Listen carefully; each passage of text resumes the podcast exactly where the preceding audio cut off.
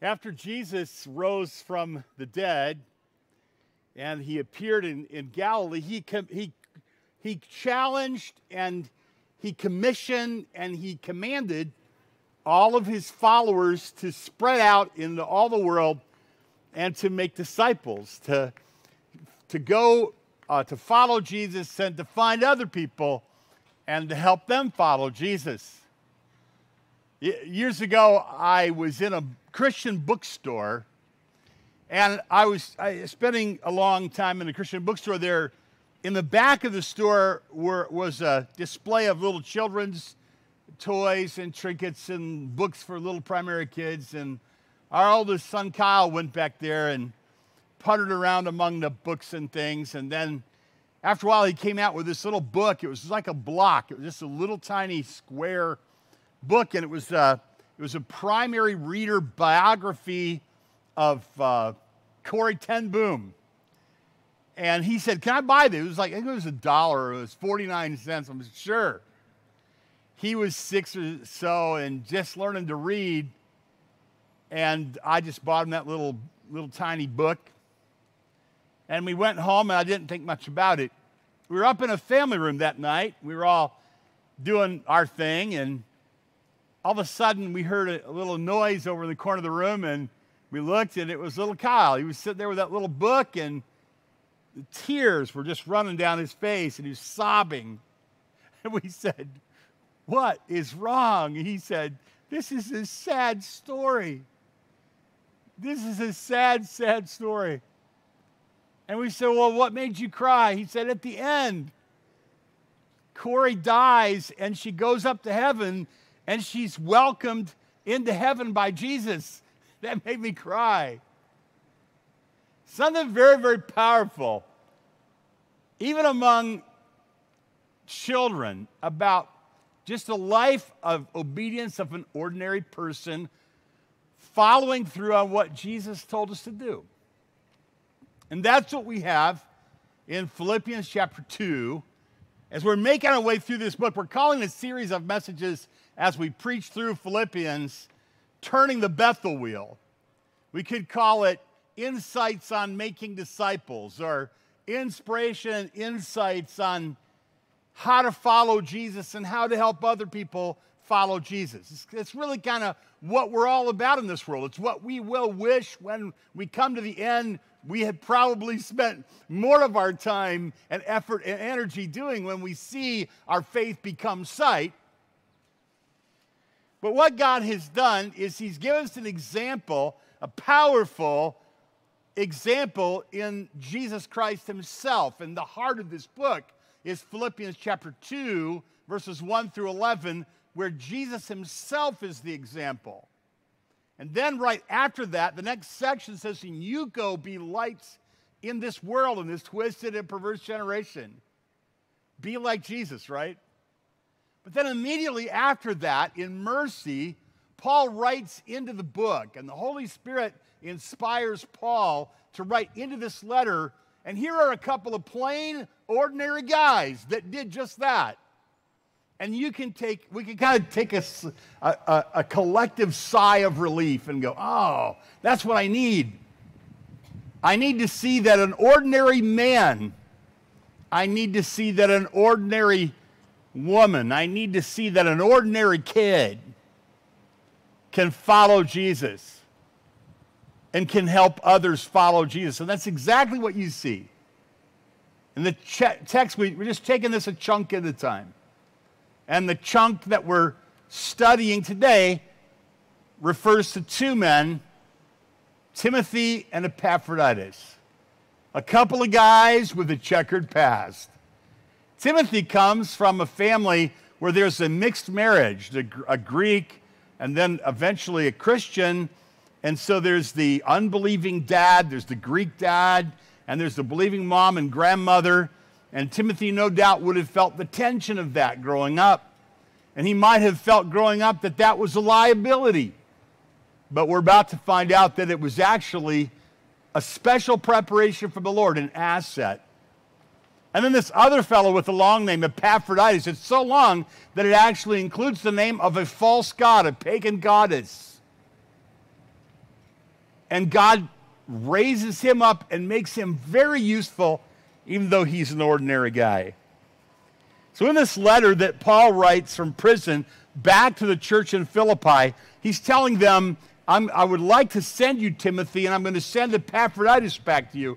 And he's going to say how useful Timothy is, and he's going to commend Timothy to them.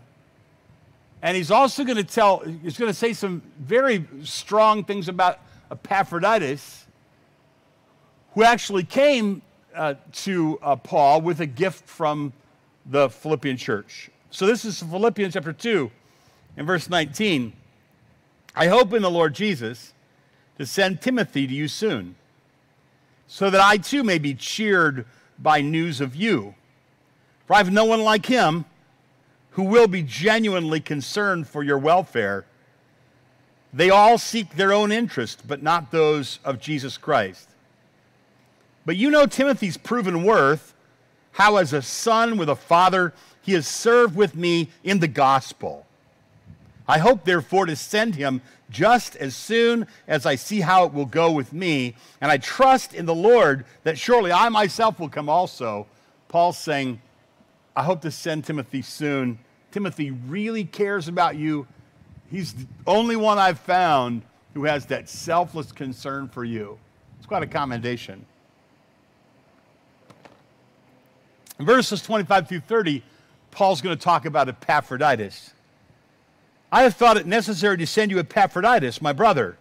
And listen what he calls him my brother, my fellow worker, my fellow soldier, and messenger. That's the apostle word there sent one, messenger, minister to my need, for he has been longing for you and all that has been distressed because you heard that he was ill. Indeed, he was ill, near to death. In other words, Epaphroditus was burdened that he knew the people had heard that he was sick and didn't know that he was well. He was ill near to death, but God had mercy on him, and not only on him, but on me also, lest I should have sorrow upon sorrow. In other words, I'm here in prison, and then losing this coworker, I would have been dual sorrow. Verse 28 I am the more eager to send him, therefore, that you may rejoice at seeing him again, that I may be less anxious. So receive him in the Lord with all joy and honor such men. For he nearly died for the work of Christ, risking his life, gambling his life to complete what was lacking in your service to me. When you compare a passage like this to the passage that is in chapter 2, verses 1 through 11, the chapter 2 and verses 1 through 11 is that great passage that describes Jesus coming down from heaven. It seems kind of plain vanilla, doesn't it? It seems kind of ordinary. But there's something to that. How many of you have discovered that it's sort of difficult to follow Jesus? If you haven't found it difficult, you're probably not doing it very well. Because if you take your New Testament and you just open it and you begin to try to do what Jesus said, you're going to find that it's not difficult, it's actually impossible. That it actually requires supernatural aid. And to see the example of Jesus is encouraging in that he was God who became man, but it helps a lot to have these examples of of common and ordinary men, ordinary people who were able to serve the Lord and who were commended, you know, for serving the Lord. In Timothy, you see uh, an example of faithfulness. And later, Paul writes to Timothy in, in one of the epistles to Timothy, and he says, The things I taught you, I want you to commit to faithful men who be able to teach others. And Paul uh, t- knew that Timothy had this faithfulness about him and to turn the Bethel wheel, to turn the discipleship wheel, to make disciples and to help other people be disciples, to follow Jesus and to help follow Jesus, it requires common, ordinary people who are who repeat a simple faithfulness over and over again. It's like time to set up the tents again, time to take the tents down again. It's time to go to the neighbor and cultivate that relationship again. It's a simple thing to bake those cookies, but it needs to be done. Simple faithfulness. The, the, the, the beautiful, life changing, miraculous, powerful ministry of the gospel goes forward on little cat's feet. It goes forward on little common things, little common things that people do. So here was Timothy. Why would Paul mention Timothy? I think you're getting the idea. I think one of the reasons was obviously he's wanting them to have confidence in other leaders, not just in himself. Timothy's going to be a key person. Young men are coming up, young women are coming up. They need to have the confidence of the people. I, I see this happening at Bethel. God, in his providence, is spreading us out, literally spreading us out. And we can resist that or we can cooperate with it. We can say, okay, Lord, in your providence, you've spread us out a bit. Now, we can spend all our time complaining that we can't gather like we're so used to gathering really close, shoulder to shoulder, everybody singing together. Maybe we'll get to do that again someday, but for now, we're scattered. And what we could do is we could lean into that. We could say, okay, Lord, you scattered us. It looks like we're going to have to raise up more leaders. We're going to have to raise up more teachers. We're going to have to raise up more people that will open their homes to a, to a Jesus gathering. More people that will step up and lead a Jesus gathering. It's interesting, isn't it? That's what's exactly what's happening in the little church here in Philippi. Paul is saying, don't, you know, I'm in prison and I may or may not make it back, but here's Timothy. Now, it is interesting to me, too, this, as another insight, as I, I mentioned it before, if you use your sanctified imagination, and you really should do this whenever you read the Bible, imagine what it would be like growing up in Timothy's home. I imagine that sometime Timothy went to his room and he was playing his video games and he was just frustrated. I'm kidding about the video games. He was frustrated at the tension in his home. Maybe you have tension in your home. I don't really know anybody who doesn't. And if they do, I want to beat them up myself. Yeah, you got tension in your home. You have people that live in your home, and so you have things, you have stuff. Timothy had stuff.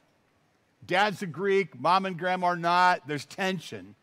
Mom and grandma become Jesus followers. He becomes a Jesus follower, but he's an uncircumcised Greek who's going to start hanging out with Paul, and he's going to be going to the synagogue now. It's almost like wear a mask or not wear a mask. Oops, there I said it. Isn't that interesting? It's analogous, a little bit analogous, right?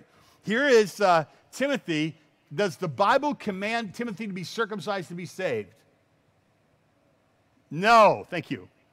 Does the Bible command Timothy to be circumcised to be obedient to God? No, it's not a command. But what does Paul say to Timothy? Paul says to Timothy, I think since we're going to be going to the synagogue and the, the church is young, I think it would be a good idea for you to be circumcised. Everybody knows your dad's a Greek. The Bible literally says that. So Timothy is circumcised. It, not because he had to be circumcised, but because he wanted to do something and show kindness so that he wouldn't, there wouldn't be an obstacle to the, to the gospel. The gospel was the thing. Now, now, think about this. Later on, Paul goes to the Jerusalem council, and the issue is do Gentiles have to be circumcised? He brings Titus, who's a Gentile, an uncircumcised Gentile, with him, and he says to Titus, Don't be circumcised. So, in, in one sense, it's like, well, there are times that if you maybe are unwilling to be circumcised, you're kind of like not caring about other people. There are times that if you demand that somebody is circumcised, you're not caring about people. Now, you can put the mask in there and figure that out on your own. But there's an analogous thing there. Paul was preparing the people, and Timothy, who had this tension at home and learns to live with this tension, doesn't realize this is actually God preparing him for his life calling. I love that. I wonder how many times you and I have been under attention and thought, God, why would I have to live with this tension? Why would I have to live with this circumstance? Why can't I have a normal life? God may or may not answer you, but, but I don't think he answered Timothy immediately. But there must have been a time when Timothy thought, huh, interesting how God uniquely prepared me to stand between two worlds, just like I grew up. And I believe that God has prepared you and I in a unique way to serve somewhere in His harvest. Somehow, somewhere, you have a unique preparation from the Lord, like Timothy did, to be just where you are at just the right time for just those people that are there. And the pastor isn't there, uh, the elders aren't there, just you. I believe that might be one reason why Paul brings up Timothy. He genuinely cares for the flock, he uses his mixed background to turn the wheel or make disciples or encourage people to follow Jesus. And then Epaphroditus, he commends him powerfully, uh, almost as if he's giving this special commendation to him as endorsement. And Epaphroditus, he says, was willing to, the, the word literally is gamble. He was willing to gamble with his life to turn the wheel of discipleship. He was willing to risk his life to put himself at the point, he was willing to sacrifice. Now, here's, here's what the Spirit, I believe, tugged on my heart about this week. Uh, it went a little like this, and I, and I hope you'll do the same thing yourself instead of just enjoying me being on the divine shish kebab grill, right? That, but, but I felt like, how much of my time do I spend arranging my own comforts? How much of my time do I spend arranging my own pleasures? How much of my time do I spend kind of organizing my own little kingdom for my own pleasure or for my, my own ease or for my own rest or for my own enjoyment? And, and Jesus is saying that's not the way to ultimate fulfillment. The way is to venture out, cross the street, reach the neighbors, invite somebody out, have a small group, invite somebody to church, give the gospel, write a letter, venture out, take a risk. This guy risks, Epaphroditus risked his very life. And he's commended for that in Scripture forever. You think about that. If God wrote your name in the Bible and said you risk your life for the gospel, you could just pretty much die fulfilled right then, couldn't you? You could say, well, that's a that's accomplishment enough in my lifetime, but that's what he did. Now, here's a question. So we asked the question, you know, here we, we talked a little bit about Timothy and Epaphroditus, and we asked, why would Paul have written that in? Why would the Spirit have had Paul write that in? And we gave some suggestions. I'm sure there are more. But here's a really powerful and important question for us always to ask when we look at the scriptures, and that is, why did God put that there for us? Why does that matter to us? Why are Timothy and Epaphroditus I mean, wasn't it enough just to have Jesus as an example? Why Timothy and Epaphroditus? And I would suggest that, that I would suggest that God wants us to have ex- ordinary examples because this a couple of things. Biography or stories are powerfully useful in teaching us in concrete ways things that sometimes get lost when we just study them in the abstract. In other words, let me see what that looks like. Here's a person Oh, I okay, I see then, Lord, how it would be to follow you. A person like me, a person like you. Concrete examples, biography, if you will. And the Bible teaches in biographies, right? You have Hebrews chapter 11, all those little biographies. John Piper was a pastor in Minneapolis, had a pastor's conference every year, and every year he would study the life of a Christian that was greatly used of the Lord, an ordinary person who was used by the Lord in an extraordinary way he would study their life and then he would give a talk, an hour long talk to the pastors to inspire them. They are some of the most inspiring talks I've ever heard. One of them, my favorite, is called You Will Be Eaten by Cannibals. You want to watch that one. I put links to those talks on the Bethel website in the sermon notes today. I put links to a bunch of really powerful biographies. If you love a good story, and you want to be able to sleep with a clear conscience at night, you might not want to spend all your time trying to dig through the garbage on Netflix. You might read a good Christian biography and be inspired to live for God. Like, for instance, if you've never read A Man Called Peter and you love a good romance and a good adventure and a gospel story and a story with beautiful pathos, a well written story, read A Man Called Peter. And, you know, I could go on recommending books all day, right? Or if you're not like a reader, then now we, we live in a time when all over there are really powerful things that are done in video format for folks who just like to, to watch that. What I'm suggesting is this this example of Timothy and Epaphroditus are telling us something, and that is that God wants us to be inspired by the stories of other ordinary people. And this might be something very powerful for you, as it was for my little boy Kyle. He's a pastor today. But I remember when he was a little six year old boy weeping about the, a, a, story about a lady going to heaven. And so, uh, so it is with uh, biography. Hudson Taylor, I, I was reading a, a beautiful biography of Hudson Taylor when I was young. And I noticed that he was going to go to China. And so he was a great missionary pioneer in China, Hudson Taylor. And thousands of other people went to China. And there's a robust church in China today. In, in many cases, God used Hudson Taylor and the people that followed Hudson Taylor into China but when he lived in England, what he decided to do, he was in preparation for going to China. He decided that what he would do is he would live in a very, very rough, poor end of town on purpose, even though he didn't need to. He would never ask for his pay. If they forgot to give him his pay, he would live without it until they asked him because he was trying to train himself to endure hardship. He made his diet, even though he had more, he, he made his diet a diet of oatmeal every day because he wanted to prepare himself for hardship. He loved to go to the evening church service. But he realized that when he was going to go to China, there wouldn't be a church on the corner unless he started one. And so instead of going to church on Sunday night, Hudson Taylor would go into the slums and he would go door to door evangelizing, talking to people about the Lord. I know that sounds extraordinary, but most of what happens in the lives of exemplary Christians that you read about is just regular people doing ordinary things with faithfulness, and God supplies the extraordinary. God's the one. You give a gift basket.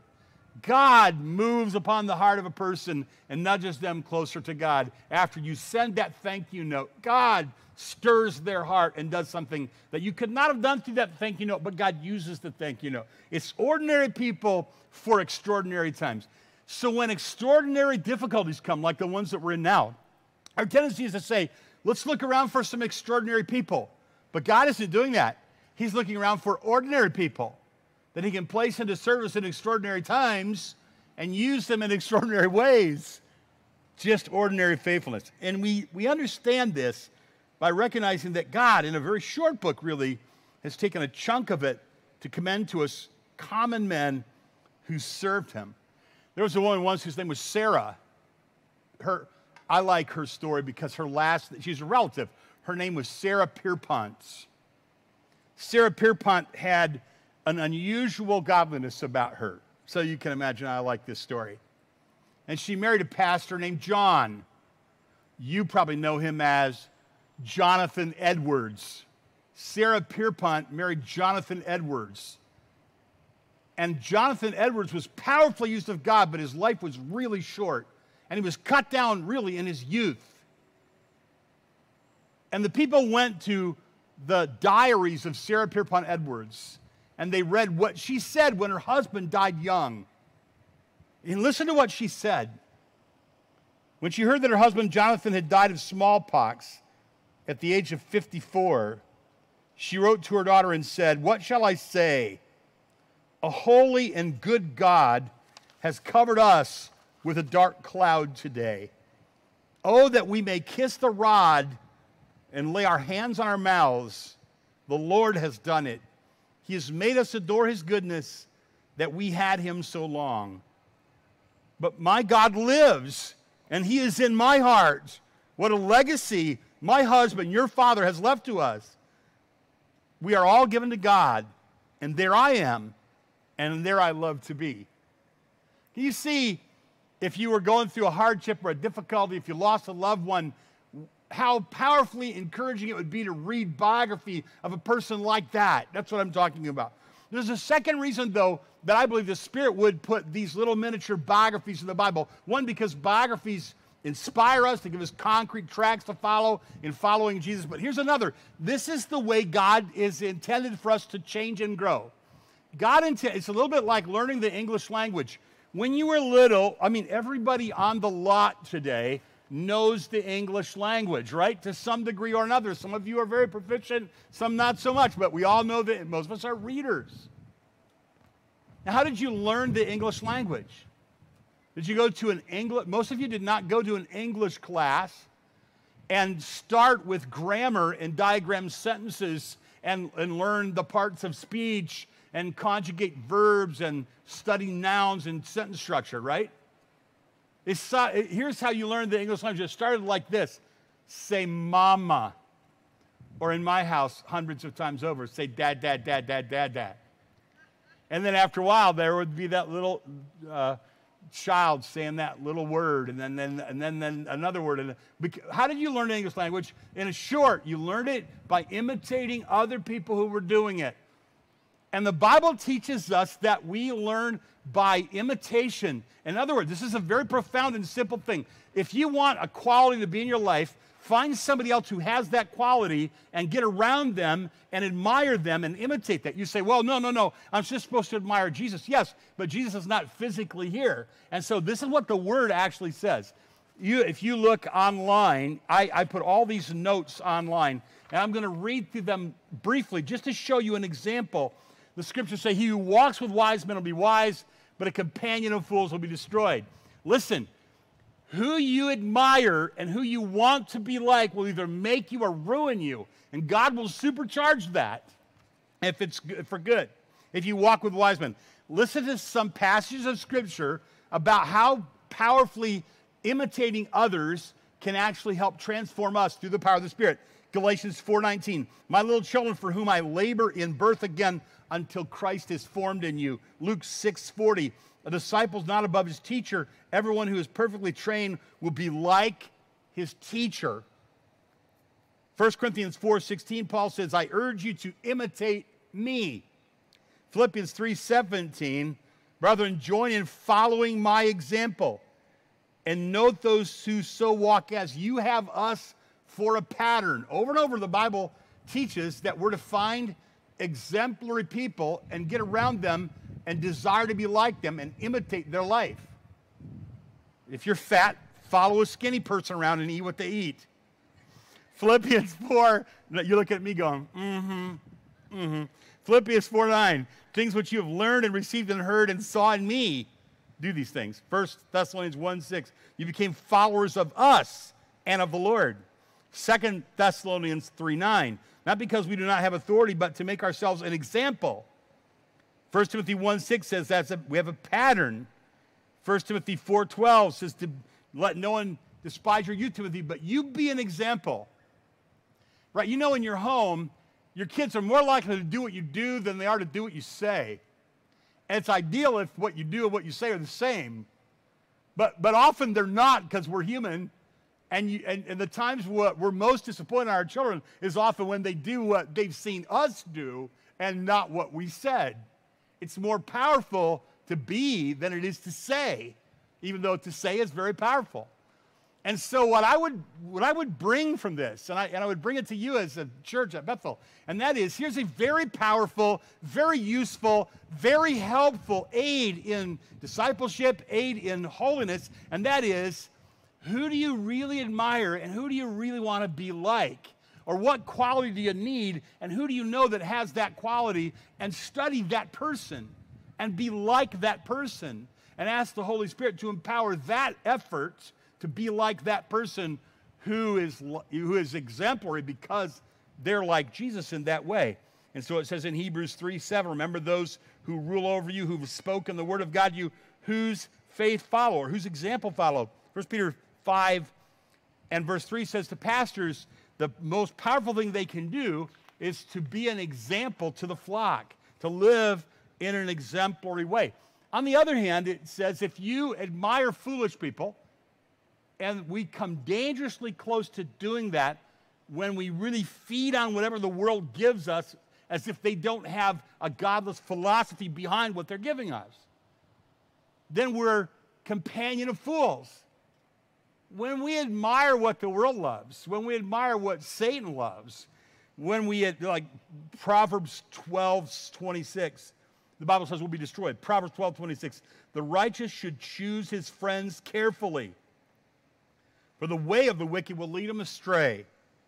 If you're a young man or a young woman, this might be the most powerful thing you could ever hear today. And that is, you should love everybody. You should be with everybody. But you should only admire, as your closest associates that you have fellowship with, you should only admire people whose, whose lives are exemplary, who are, who are seeking God, who have the beauty and the purity of Christ upon them, who have the fragrance of Christ upon them. You don't need many friends, you need a few friends like that and you hang around them, you will become like the people that you admire. You will become like the people that you listen to. And that with admiration, of course. Proverbs 22 24 says, Make no friendship with an angry man, with a furious man. Don't, you shall not go. 1 Corinthians 5 11 says, I told you not to keep company with anyone named a brother who's sexually immoral, covetous, or an idolater, reviler, a drunkard, extortioner. Don't even eat with such a person don't have fellow. So, so in other words, we're in the world, we're around people who don't love the Lord, but we don't admire them. They are, they are the objects of our love to win them to Christ. But the people that we admire will become like. I wrote this down, and it's probably something that might be helpful to you. You don't need many friends, but you do need these kinds of friends. Three kinds of friends you need. You need friends who fear God and obey God. Just a few, maybe one or two. Friends who fear and obey God. Listen, Psalm 119, 63. I'm a companion of all who fear you. You need friends who have a holy reverence for God. Second, you need friends who refresh you in the things of the Lord. This would be a good college roommate, right? 2 Timothy 1.16. The Lord grant mercy to the household of Onesiphorus, who often refreshed me. Can you imagine that? Uh, be, be the kind of person that spiritually refreshes another person and find people who are spiritually refreshing to hang around with. Th- those are the kinds of friends you want. Young man, listen. You want friends who fear God and obey Him, who refresh you in the things of the Lord. Number three, young ladies too, you need friends who will stimulate you to love and good works. Listen to Hebrews 10 24. Consider one another to stir up love and good works in one another. Those things I just said, you can find them on the website. This is how God works. So he inspires us and gives us concrete examples, like he did with Timothy and Epaphroditus, and they also are exemplary. In other words, if I was going to tell you the straightforward application of our passage today, I would just say this choose really good examples and be really good examples. There's a lot of power in that. Choose good examples, be a good example. If you want to influence others for Christ, be an example of what you want to say. If you want to be like Jesus, find somebody that's like him and admire that person.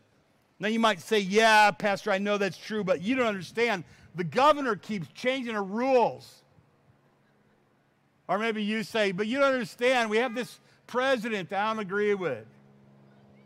Or, yeah, like we got one beep on that and no beeps on the other. Very interesting. Anyway, but you know, we've got, we've got, uh, We've got, but hey, we've got we got a mess going on here. We have extraordinary times. We have we have uh, all kinds of infighting among people. We have division in our nation. We live in extraordinary times. And my answer to you would be God always raises up ordinary people to do ordinary faithfulness, to, to accomplish extraordinary things in extraordinary times.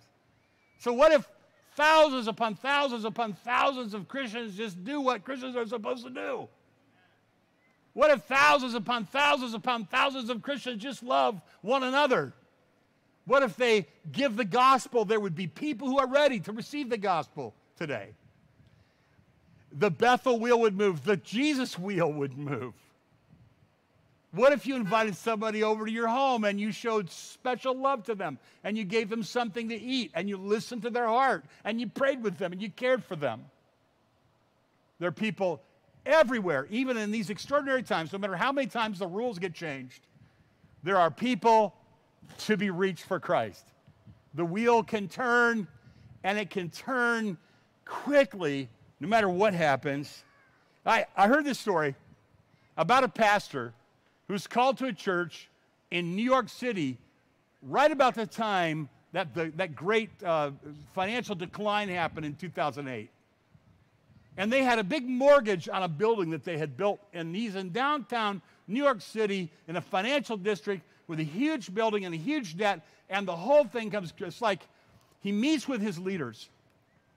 And he gives those leaders in, and, and they tell him the numbers how much giving there is, and how much giving has declined, and how many people had to leave and move because of their jobs, and how much the debt is. And, and, and, they, and, they, and they say, I think we're going to be okay. And they started to use this term if another shoe doesn't drop. If another shoe doesn't drop, the financial leaders tell the pastor, I think we can make it. And then another shoe would drop, and things would get worse, and they would meet again. And then it got to be a thing. After a while, they would say, Well, I think we can tie a knot in this, and we can hang on, and we can make it, as long as another shoe doesn't drop. But then another bad thing would happen. One day, the pastor was just overwhelmed. He was in his study, and he was thinking, I'm not a good enough leader to lead through this kind of a crisis. If another shoe drops, he says, God, just please don't let another shoe drop. This literally was his prayer. The pastor's at his desk. His head is down on his desk. He says to the Lord, Please, Lord, don't let another shoe drop. And there's a knock on his door. And they say, The police are here. And he goes, Well, just that's great. So he goes down, and there are the New York City police standing there, and they say, Pastor, we know you have a homeless ministry here, and we just raided an illegal shoe operation, and they have, we have 700 boots, Timberland, fake Timberland boots that we'd like to donate to your homeless shelter if you'd like to have these shoes. And he just laughed. And church eventually paid off the debt. Listen, church. Listen, Bethel. Shoes keep dropping, governors keep dictating new orders, the rules keep changing. I know it's a little bit frustrating. Not knowing is sometimes worse than knowing something bad. But the virus is not king. Jesus is king. And the governor and the governor is not in charge. Jesus is in charge. And the president is not in charge. Jesus Christ is in charge. And the circumstances are in the hands of a sovereign God, the God of the universe. And the progress of the gospel is the real news of the day. And that's what God cares about, and that's what God wants us to be involved in. No matter how powerful, no matter how what no matter how powerful a person is, nobody's more powerful than God. No matter how dangerous a disease is, no one is greater than the great physician. This has not been our first trouble. This will not be our last trouble. But God in his heaven is not wringing his hands in despair. The Bible actually says that he's laughing at those who oppose him. And just when we don't think we can take another shoe dropping, he can use the shoes for his glory. If he has a few ordinary people then the wheel will turn. Let's pray. Heavenly Father, help us, I pray, not to be frustrated and discouraged and give up in despair, but help us just to recognize we are ordinary people who serve an extraordinary God in difficult times. And I pray that you'd help us continue with an ordinary faithfulness to invite our neighbors, to love one another to encourage one another. Help us, I pray. Deliver us from the foolishness of just building our own little creature comforts and our own little safe places and our own little kingdoms and doing nothing for the glory and for the kingdom of God.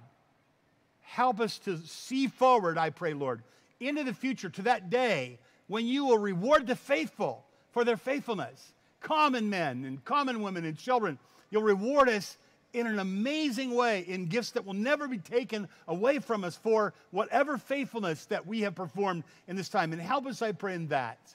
In Jesus' name we pray. Amen. God bless you. Have a great week.